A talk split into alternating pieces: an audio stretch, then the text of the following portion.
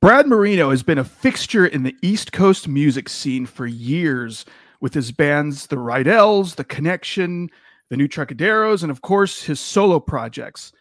To uh, much critical acclaim, Brad released his second LP of original material earlier this year titled Looking for Trouble on Rumbar Records, Beluga Music, Ghost Highway Recordings, and Spaghetti Town Records. His music has been compared to the Ramones, the Flamin' Groovies, Exile on Main Street era Rolling Stones. It's been called punk, it's been called power pop, it's been called straight up rock and roll, whatever you want to call it. Josh and I have been friends for, or well, friends, but fans for years. So without further delay, Mr. Brad Marino.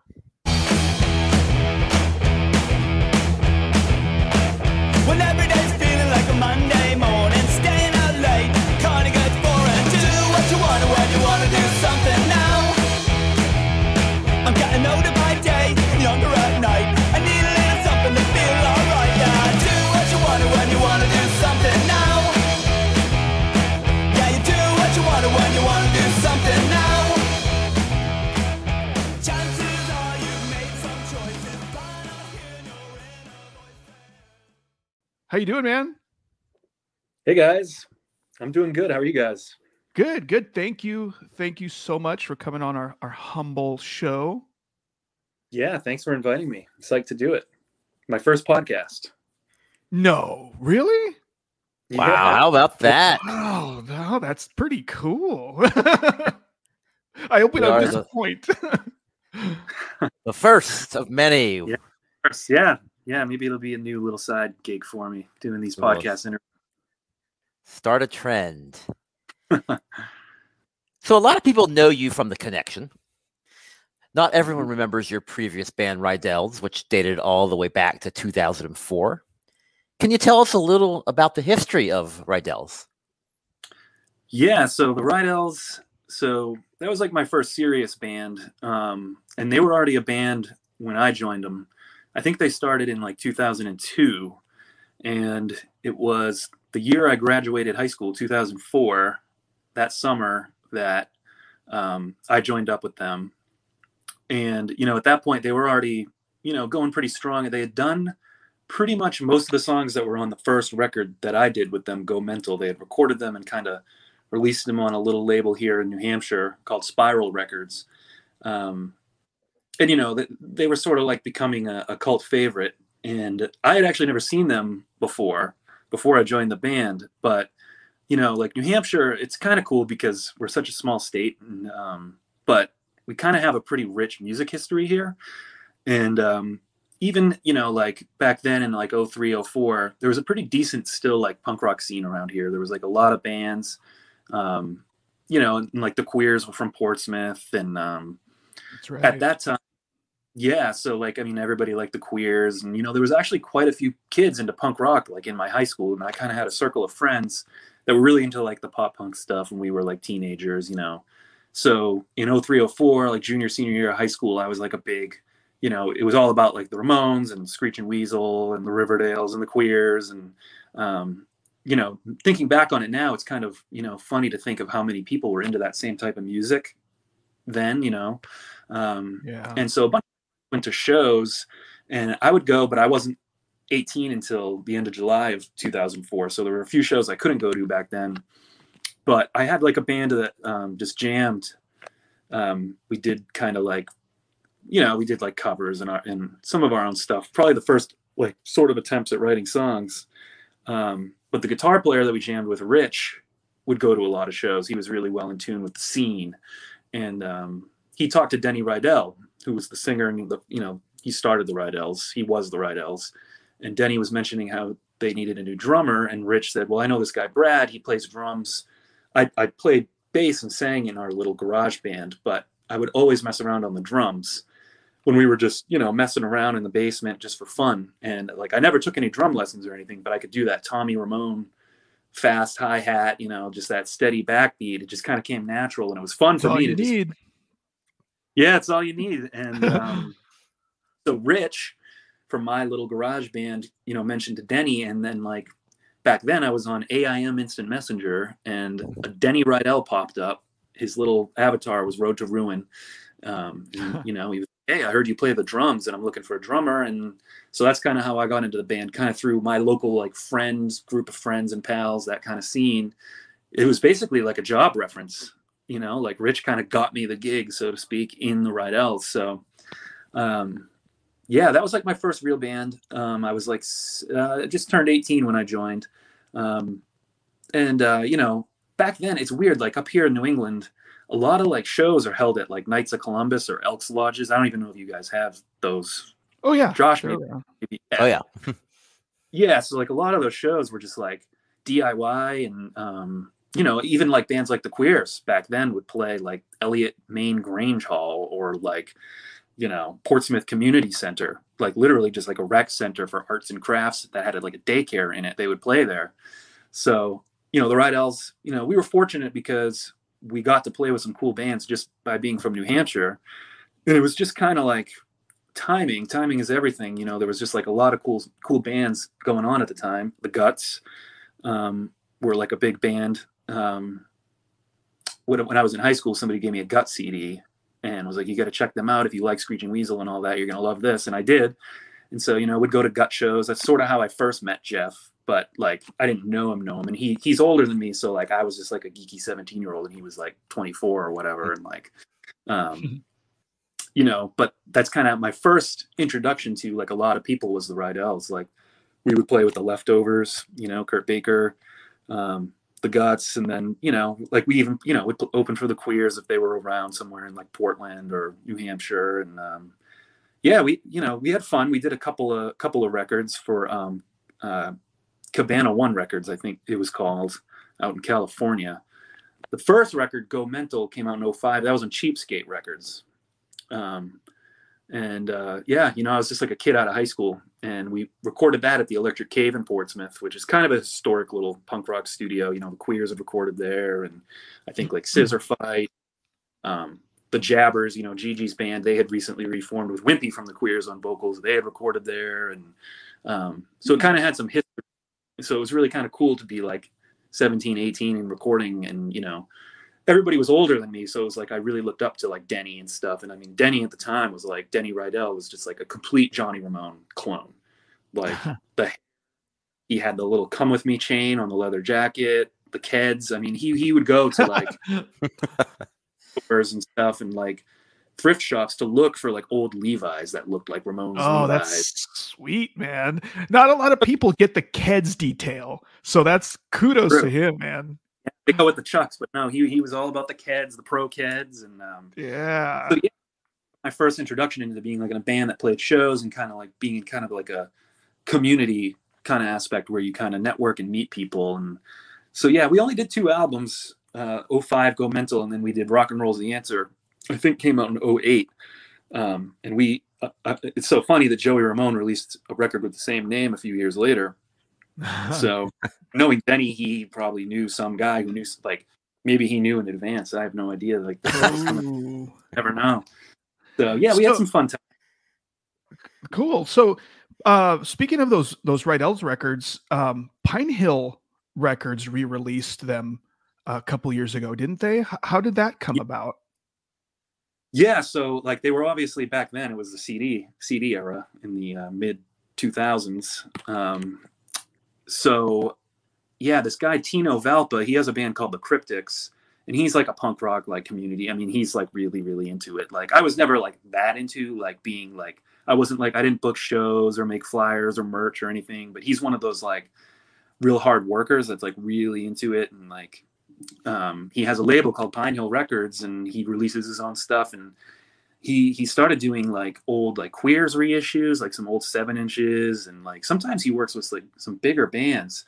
And I don't even know if he like asks permission or just like takes a chance does it. out, get a master file and just makes the makes the records. But he and I had talked once, maybe like around 2017, about you know how like all the, the punk bands did like the Ramones cover records, like Yeah.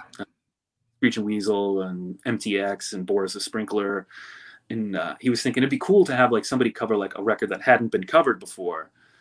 And so the connection was actually going to do Mondo Bizarro for his Oh, for his great. at the time like the, the drummer we'll get into the connection later but like he wasn't like a Ramones fan or really even a fan of music so like i didn't feel like it would come out good. You know you got to have a certain drum style. So it just never excuse me it never really came to fruition. But i said to him hey you know you know how about the Rydell's records? They've never been on vinyl. And i think it'd be cool to have a vinyl release because even though it had been a few years like there was still somewhat of a following for the Rydell's and uh, so yeah, he was like, "Oh man, definitely," because you know, Rydell's being a New Hampshire punk rock band and him being a New Hampshire punk rock label, it just made sense. And he just does like limited run, um, like a hundred copies, and just tries to like make make them and sell them, turn them around quick. So yeah, he did a hundred copies of each Rydell's record, and yeah, they sold out, and they're probably on Discogs for like a couple hundred bucks now. But Really? I'll occasionally- you got a copy of that? And it's like, no, like I literally got like two copies. But you know, I think it's definitely cool. I'm like, you know, I like listening to vinyl and stuff, and that's the most number one selling format right now. So I think it's cool to have like everything I've ever recorded on vinyl. So it was kind of cool, and it was cool for me to revisit the songs because I hadn't listened to them in a long time. And uh, yeah, like I didn't even have any right CDs, and then a, a few years ago, my wife and I were at a Bull Moose record store. It's like a New England kind of chain, and I saw a couple of our CDs in the used used pile, and I was like, oh my Nice. but then the C- then our car didn't have a CD player, so and I don't have one at home. So like I, I actually didn't really get to listen to them until I got the vinyl from Tino on Pine Hill. So yeah, just kind of came together. It's a long way of saying like I asked him and he said yeah. no, man, we want the stories in there. We want the tidbits. the hmm. true stories of, of how it happened. So Yeah, let's talk right. about the let's talk about the connection. I think everybody wants to hear about the connection. So tell us how this band ended up forming. It was obviously a little different from the bands you and Jeff had done before, but certainly one of the best bands of the last 10 years. How did that all come about? Well, I appreciate that, and uh, you know, you calling us the band of the your band of the decade, right? Last decade. Yeah. um, yeah, the connection. So it's kind of cool to co- kind of go back to the first question with my little group of like punk rock pals that would go to shows and hang out and stuff. Um, there was a girl I went to high school with, Jackie, and her best friend was Wimpy from the Queer's daughter. And the two of them were like a grade below me, but we all went to the same high school here in Rochester, Spaulding High School. And so I knew her, and like she, when I first joined the Rydells, would bum along to shows with me. Like we just kind of had like a crew, and like she was part of it, and a bunch of people. Like um, we would just all go to the shows, or like I think people there was like almost like at the time like wow Brad's in the Rydells, like let's let's let's hop in that uh, you know his dad's van and go with him to you know Worcester to play at this Knights of Columbus, and we we just kind of had like this group of friends that were into punk rock and stuff, and um, so I knew Jackie, and of course I knew Jeff I should say, you know, Jeff and Jackie are dating. uh, you know, they're partners, and um, so all those years later, so like, I, you know, I started to know Jeff more like around 07, 08 when I was a little older, and um, then when I would play shows, would would would shoot the breeze a little bit. Um, but I didn't really know him. I wouldn't say that we were like friends back then. We were just more like, anytime there was like a show, it was usually the leftovers, the right Rydell's, and the Guts. There was a lot of big three band bills like that. And so I moved to Portsmouth, New Hampshire in 2010. I was 23 and I was walking home. I had just moved in like the week before. And there was a bar down below me, down below my apartment on the corner called the Rusty Hammer. And as I was walking into the apartment, I noticed Jackie was out smoking a butt with a few people. And, uh, you know, I went up and said hello. And, you know, we hadn't seen each other in a while. And she's like, oh, come in and have a beer. So I kind of went into the Rusty Hammer and Jeff was there and he was like, "Oh, it's it's Brad from the Rydell's, cool." And like, you know, we just were like, we just hung out all night that night and had beers at the Rusty Hammer, um, and that just started like this big time friendship between Jeff and I. Like, I really got to know him as a person, and he got to know me, and um, you know, it was um, Jeff and Jackie kind of opened up opened my world up to like a whole bunch of different people and experiences and like he had a band at the time that was kind of like country the jeff useless group Jeff Useless band, I think it was. And I'd tag along to some of his shows, and I really got to know Jeff, and you know, we just bonded over our love of, you know, uh, beer and um, and Dave Edmunds and, and Nick Lowe records and Beatles, Stones. You know, we would just hang out till the wee hours of the morning listening to records and having a good time. And really, so it was kind of funny that like my high school friend Jackie kind of brought me into Jeff's circle where like I started hanging out with them a lot more. And um, as for how the band really got started, like about a year after that, I had been working on just a couple songs. I don't know. I just randomly got the itch to try to write.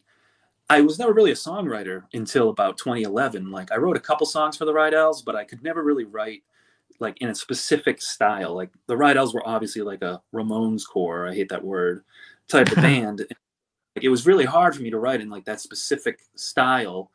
And I was younger, so now I was a little older and I had more influences and more knowledge about music. And um, so I had written a couple of tunes, um, kind of like you know, half joking, really, like um, you know, kind of trying to be like early Beatle, like. So I wrote like the song "I Want You," um, "All You Gotta Do," a couple of songs, and um, I was hanging out with Jeff one day, and he was actually rehearsing with his buddy Drew from his band. And when Jeff went to go take a piss, I was playing. He handed me his guitar, so I was just kind of playing some of my tune ideas. And he, when he came back, he was like, what was that? Like, dude, what was that? And I was like, oh, it's just like an idea I had. He's like, dude, that's awesome. And like, pretty much that was the end of the Jeff Useless fan and the start of the connection because Drew left.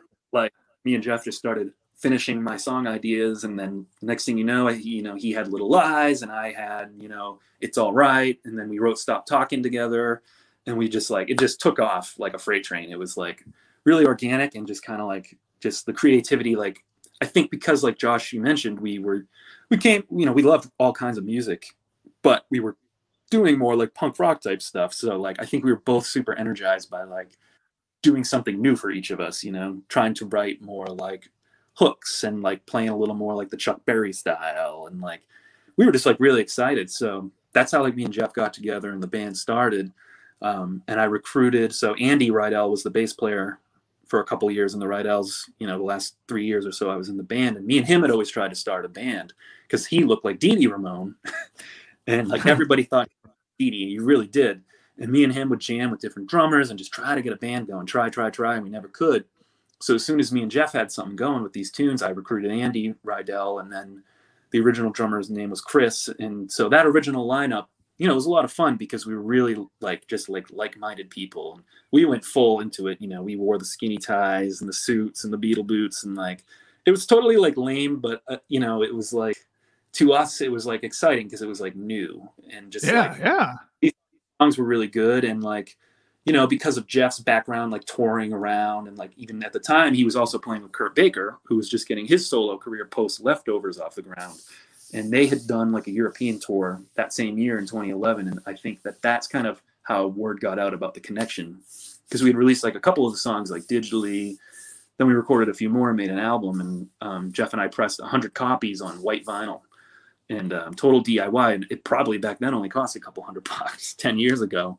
And we sold out of the 100 copies within like a couple of days. And we just really Mm. noticed people digging it online and social media and YouTube comments. So yeah, it was it was kind of a whirlwind, like because we went from not being a band, starting a band, being really excited about it, and then realizing that people were excited about the band. And uh, so yeah, like the first nine months or so of that original lineup was super fun. Um, and then we kind of ran into the typical band type issues where like the drummer was kind of, you know, annoying and he would pick fights with us. And so we had to get rid of him. And then Andy Rydell quit. You know, he didn't want to go to Europe the next year. We had a European tour. He kind of flipped out on us. I don't think he could handle it. He just wanted out. So that set us down the path of having many different members throughout the years. We kind of a rotating cast, but you know, I, I look fondly back at those, even though it didn't really like end great with the original lineup. Like it was super fun, you know, that that 2011 year where it was just a lot going on and a lot of excitement. Cool, cool, man. That's awesome that you and Jeff that you found someone like that. That's very rare. Um, but, but really- speaking of, Uh, uh, yeah, you know, the stars aligning. yeah, and, and speaking of of Jeff, uh, Jeff Palmer, um, your your LP, "Looking for Trouble," uh, came out earlier this year. Jeff's LP, "Pulling Out All the Stops," came out earlier this year. Did you guys plan that at all? And if so, is there like a little bit of friendly competition going on with those LPs? Yeah, so like um well our first solo LPs, his first LP was pulling out all the stops. And I actually played bass on a on a few tracks on that one.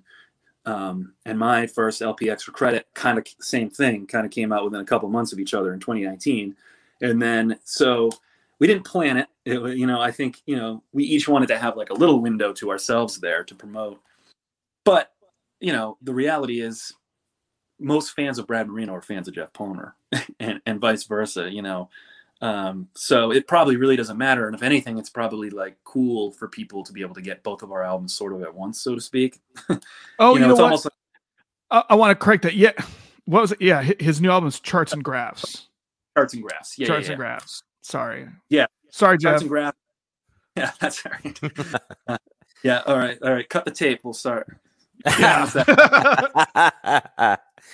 yeah so his new record charts and graphs and my new record looking for trouble i mean my record was ready to go august 31st last year i got the final masters and the thing is with 2020 being such a year as it was i didn't want to release it like the way the timing was you figure it probably would have come out maybe in like november december and i just think that's a terrible time to release a record with the holidays and everything it can kind of get Yeah. swapped up so i didn't want to release it in 2020 so you know um, so Trevor from Beluga Records, he handled the pressing. So Spaghetti Town released it in the U.S. Ghost Highway and Beluga released it in Europe. Basically, the three of them pool in money and split up the copies to press it. So it's kind of convoluted when you're like, yeah, it's out now on Spaghetti Town, Ghost Highway, Beluga Yeah. Records, CDs. You know, it's kind of a, a mouthful, but it works.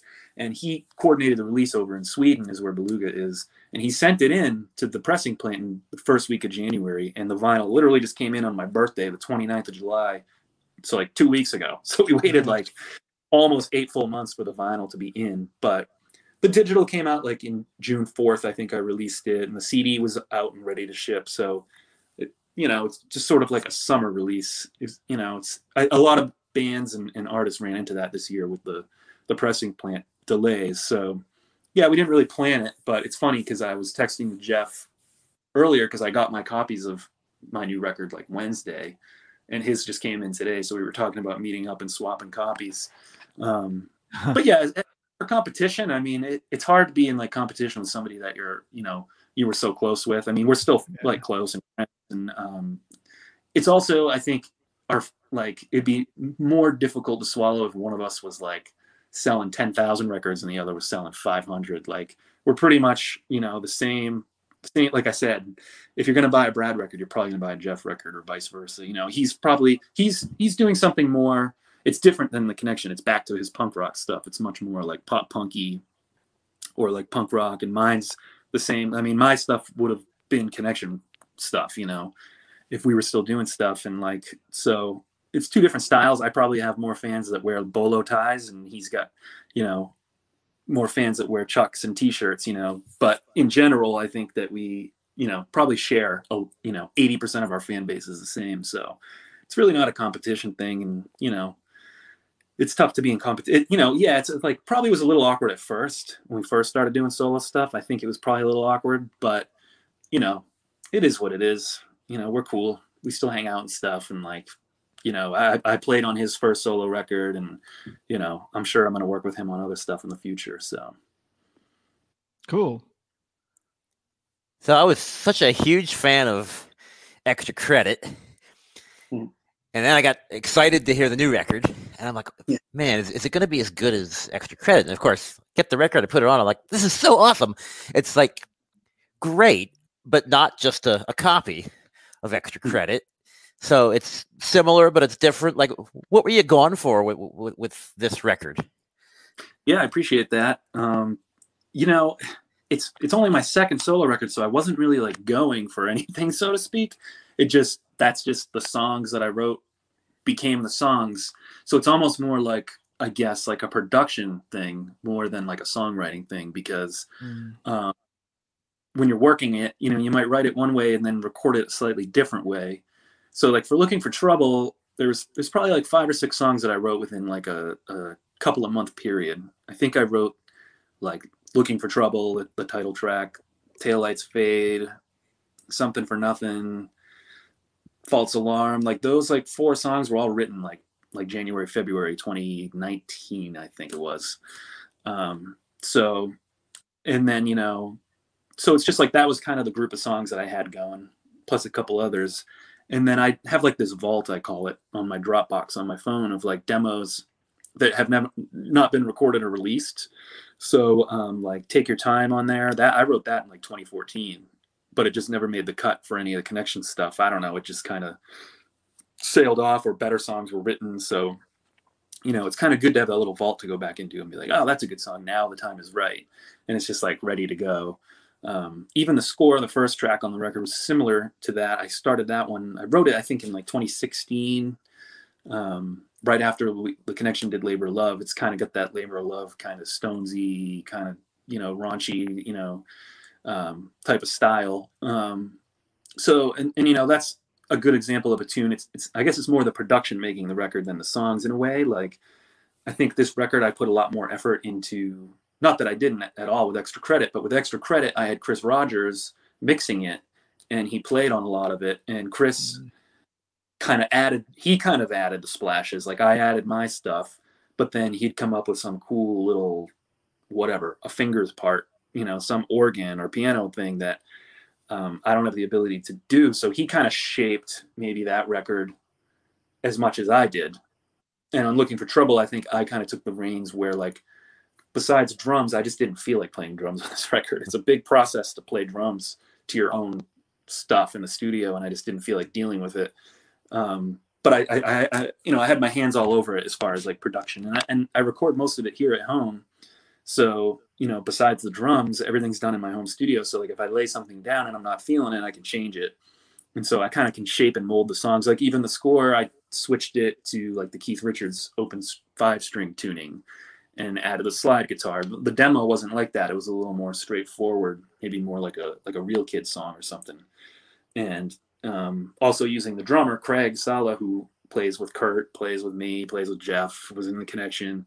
He's just naturally great at coming up with a killer groove and just gets gets it you know so he gets a song like that you know? And so yeah i guess what i was going for is just to make a good record.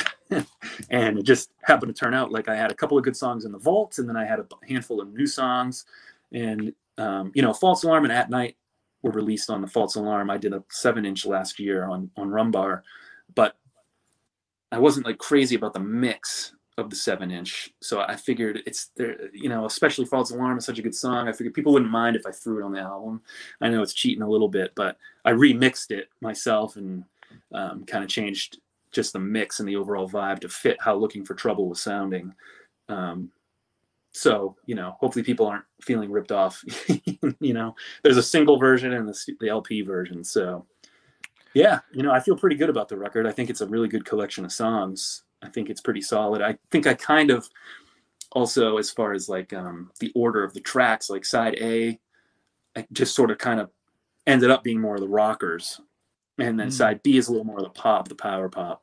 You know, it's got like "Take Your Time," "Fell in Love Again," some more like jangly tunes. Where side A is more just like the garage rock or like Stonesy rock and roll. You know, kind of, you know, teenage head era, flaming groovies, that type of thing.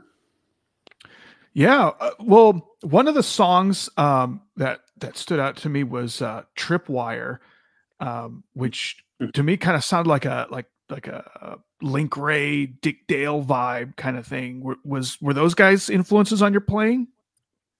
Yeah, I mean, I like those guys. I wouldn't say they're like huge influences on my playing. Uh, you know, I don't really know where that song came from. It's just funny. You know, I, it started with just like the couple of minor chords that little like the background music really. And I thought at first I thought it kind of sounded like Rubber Soul Beatlesy or something. And I actually reached out to Kurt Baker to see if he wanted to try to collaborate on it because I thought it could sound cool, like kind of a mid tempo, like Michelle type of song maybe or something. And then I was just like, oh man, when I laid it down, I did the demo a little faster. And I just, instead of like coming up with lyrics, I just played some stuff on the guitar and I was like, oh man, this has got to be like a Dick Dale type of tune. It's cool, know? man. I dug it. Yeah, a lot of people dig that one. I, I definitely dig it. I, it's just I can't really pinpoint like where exactly it came from. It was just two chords, and then you know what, this is just going to be a total surf rock instrumental, like, you know, Quentin Tarantino. You know, I got to send it to him maybe for.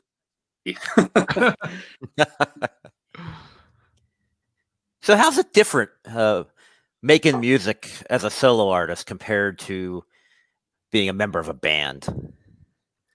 Yeah, there's definitely some difference. I mean, like so with the connection, like when we first started, like I said, me and Jeff wrote a lot of songs together. You know, we like face to face, guitar to, to guitar. You know, um, we wrote a lot of songs together, and there would always be a couple that like either one of us wrote on our own. Like I wrote "Crawling from the Wreckage" or "Don't Come Back," and he would write like "She's a Keeper" or something. And but besides like a couple of tracks like that, a lot of the songs really were like a total collaborative effort in the beginning.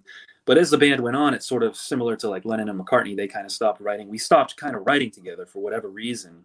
It's just, you know, I don't know if I got like better as a songwriter, so I would just finish songs more, or like what what I can't pinpoint what it was, but like, you know, the last album Jeff and I really worked songs together was Labor Love. So towards the end of the connection, I was already writing sort of like a solo artist because I was writing a lot on my own Mm. so I kind of got into that mindset before I ever did a Brad Marino solo career career. Um, so uh, in quotes. Um, but yeah, you know, it, it's when you're when you're on your own. I mean, you're on your own, so it's like it's up to you to finish that bridge or like come up with that third verse. I mean, I still reach out to um, you know like Mike Cheney, who I think we'll get into a little bit later if I'm stuck on a on a I need a couple of lines or something or guidance, but um, you know, or like me and Kurt Baker wrote "Wake Up Baby" from the Extra Credit album. It's it's fun to collaborate with people, um, but yeah, it's, it's definitely a little different because I, it's probably a little more pressure to it because you don't have it's it's your name on the record and it's it's your songs. So like if they're not up to snuff, then it's kind of reflects poorly more so on you than like a band. You don't have the band to hide behind, you know. So um, you know, so far so good. I, I would say on that front. So, you know, it's different, but it's again kind of like, you know, it's it's it's more the production aspect. I again to go back to that. It's just like it's up to me how I shape it, which I kind of like it. You know, I, I I'm not a control freak or anything, but like when I write a song, if it's a complete song, like I have it in my head, like that's how it's gonna go. Like Oh, we yeah. can add like fingers. You can add your organ or piano or like but like I, I think i actually work better on my own than being in a in a room with other musicians. Sometimes if you want something done right you just got to do it yourself. And like sometimes like you know and i'm fortunate that i can play a lot of the instruments.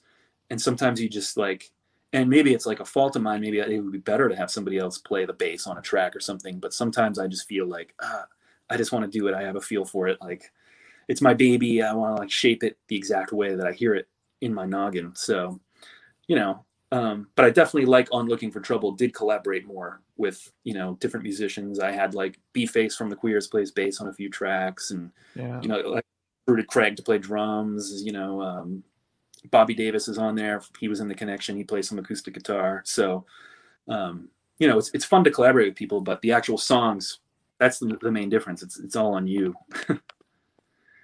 Cool. So yeah, uh, speaking of of Mike Cheney, uh, one of the recent projects uh, that you guys did, uh, the new Trocaderos. Can you tell me a little bit about that band and like uh, like how it came to materialize? And are there any plans to record with that uh, group anytime soon? Yeah, so it really wasn't that recent now. I think the last thing we did was maybe like 2015, I think something like that. Um it was cool, you know, it was um the brainchild of Mike Cheney. He's just so like he is when we met him, you know, online or whatever, he you know, he was like in his 60s and he's just like a big rock and roll fan who I guess found our the Connections first record, New England's newest hitmakers he was like one of the first people on the train of like being like these guys rock i like you know this is great stuff you know he, he's a big big music buff. He's big into the beatles and stones and dylan and all that. So like i think he appreciated what we were going for. And then he found kurt and then he found out that kurt and jeff played together in the kurt baker band. And you know we all knew each other and lived within you know 45 minutes of each other.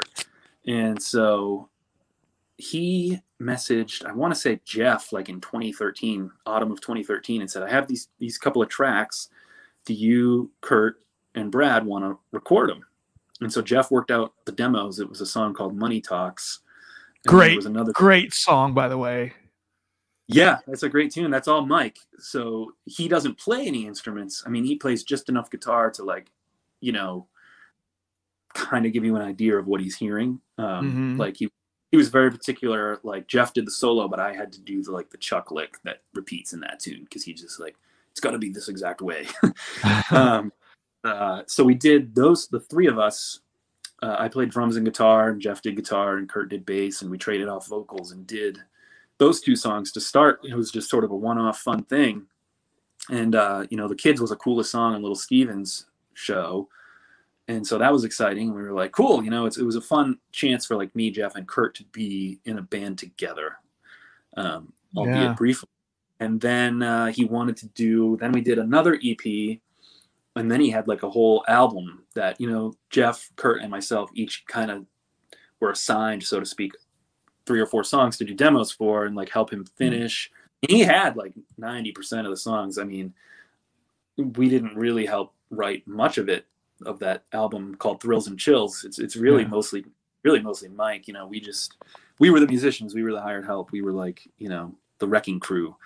You know he had the Hmm. ideas and we had the ability to play them so it was really fun to do that record. It was really fun. I remember you know just being really impressed with like it was my first time ever recording like with kurt. You know i i, I went way back with him and stuff but seeing him do the bass and then having fingers and him like come up with like vocal harmony ideas it was really like impressive to me the way we made that record just like and it was cool for me like not to have to be the only one singing or whatever. Like when the connection did a record you know i did the lead and the backup vocals and like you know um it was cool to sit back and like maybe just do like a harmony vocal on a track rather than the lead or whatever. And i don't know it was just cool. It was like total like Rockpile. Like that's kind of what it what it, what it was you know? We were trying to do our take on that.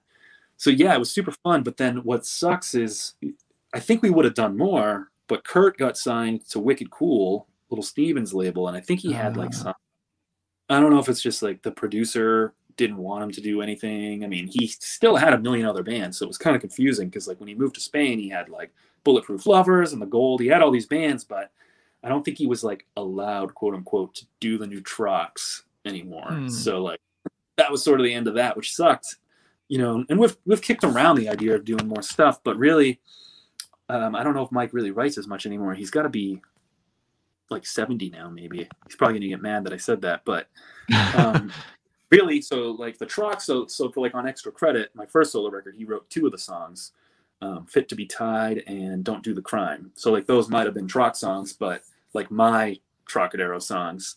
So i did those and then on the new record there's one called fell in love again that he wrote and there's like a bonus track called true love that he wrote. So like the trocadero songs are getting spaced out. Like i know he wrote a couple with jeff um, there's one on jeff's new record that like Jeff showed me way back in like 2011, and we were gonna write it, but just never, it just kept falling to the wayside. And I think Cheney helped Jeff finally finish it. So, like, he's he's still like, we're still sort of doing the trucks, but like now instead of the trucks, it's like okay, a couple songs on Brad's record, a couple songs on Jeff's type of thing. Ah. Maybe someday we'll do something. I don't know.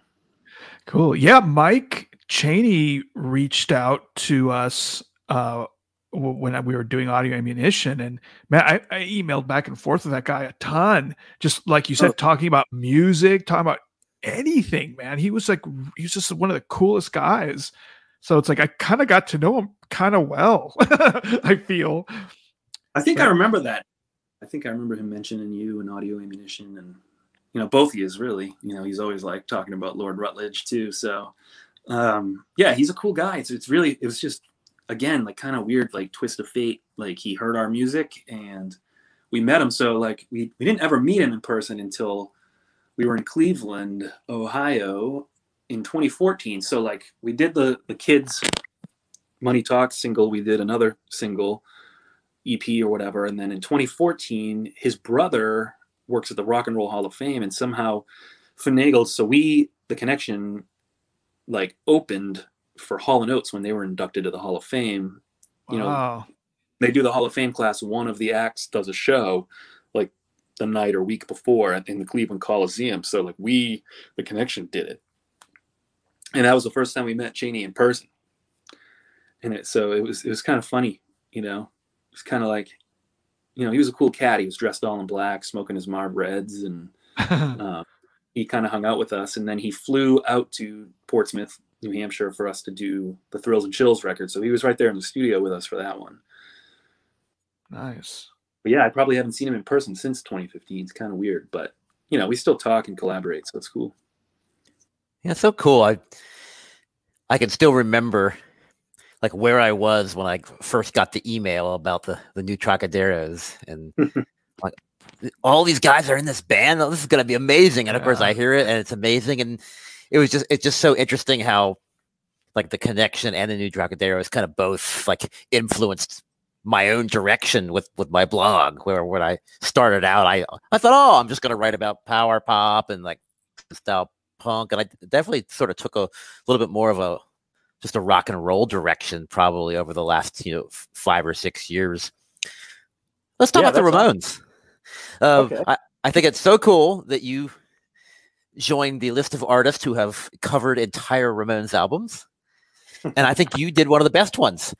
What was it about Subterranean Jungle that appealed to you, and what was it like making that record? Um, so yeah, so the reason I picked that record, I think, was because, well, like I said, like the connection was possibly going to do Mondo Bizarro, and it's not that I don't like that record, but it doesn't have Dee Dee, so I didn't really want to do a record without Dee Dee. And um, I think all the other ones were like done. Like Tino wanted me to do Halfway to Sanity, which I do actually really like that record and would have done it, but some band, um, the Cobains, I think they're called, did it. And I don't know Oh, if anybody, really? I don't, nobody really knows that band, so it kind of sucks.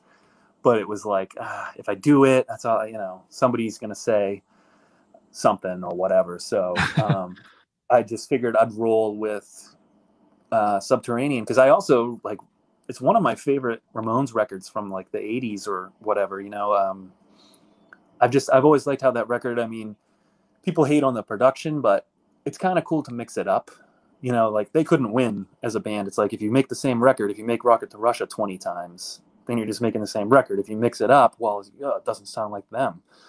So I've always kind of liked that record, and even though it has three covers, they're they're pretty cool covers. You know, a really a really hidden power pop gem. You know, I need your love, um, and then obviously a little bit of soul. Uh, Time has come today, so that's that, that's sort of why I settled on that one because um, I didn't want to do Brain Drain, and I kind of felt like, uh, and you know, uh, the New Rochelle's had done, or Young Rochelle's, one of them.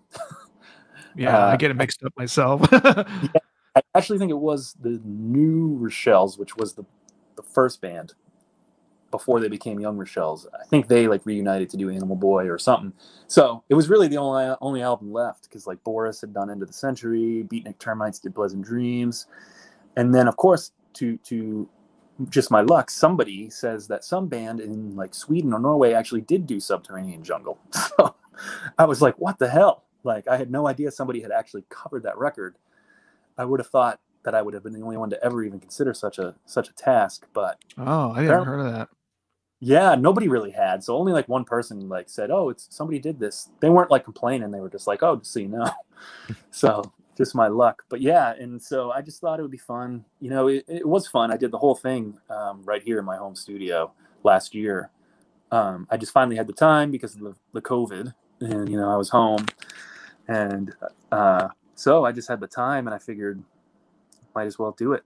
So I did like the whole thing at home, and then yeah, Tino put it out 100 copies. They sold out like within a day, and um, Dang, that's awesome. yeah, it was super cool. Like you know, I wish like my new record would sell 100 copies in a day. Funny, but you know, it's the Ramones, so obviously it's going to be, you know, a little more popular, and it's kind of cool. I um, there's a cassette label called Memorable but Not Honorable, and they're going to do it on cassette. So oh, cool.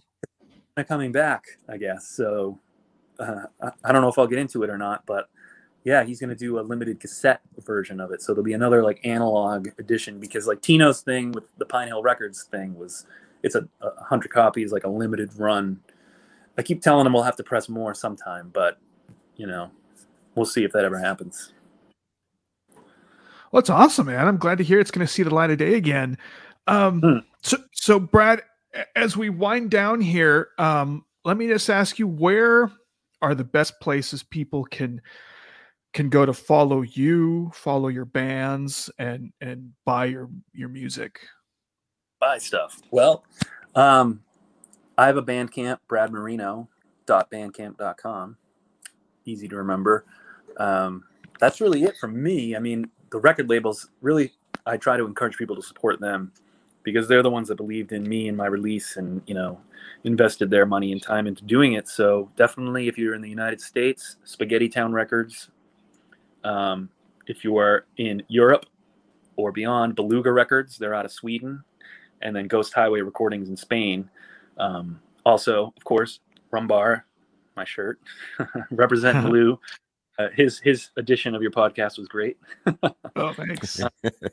Yeah, lose a trip. So um, Rumbar Records as well. It's got you covered. He put out extra credit, and he's got the CD of my new record. So I definitely encourage people to check out all those labels and you know support support the the labels that really make it happen because it's so easy to just pirate music nowadays and we all do it and i you know i'm a spotify fan too i'll admit it you know just being able to go from whatever the ramones to some obscure 60s beat song that nobody knows in a second is kind of cool so but hopefully if people you know listen on spotify and stuff they like it enough to buy it and support the bands artists and the labels For sure, man. For sure. I I concur.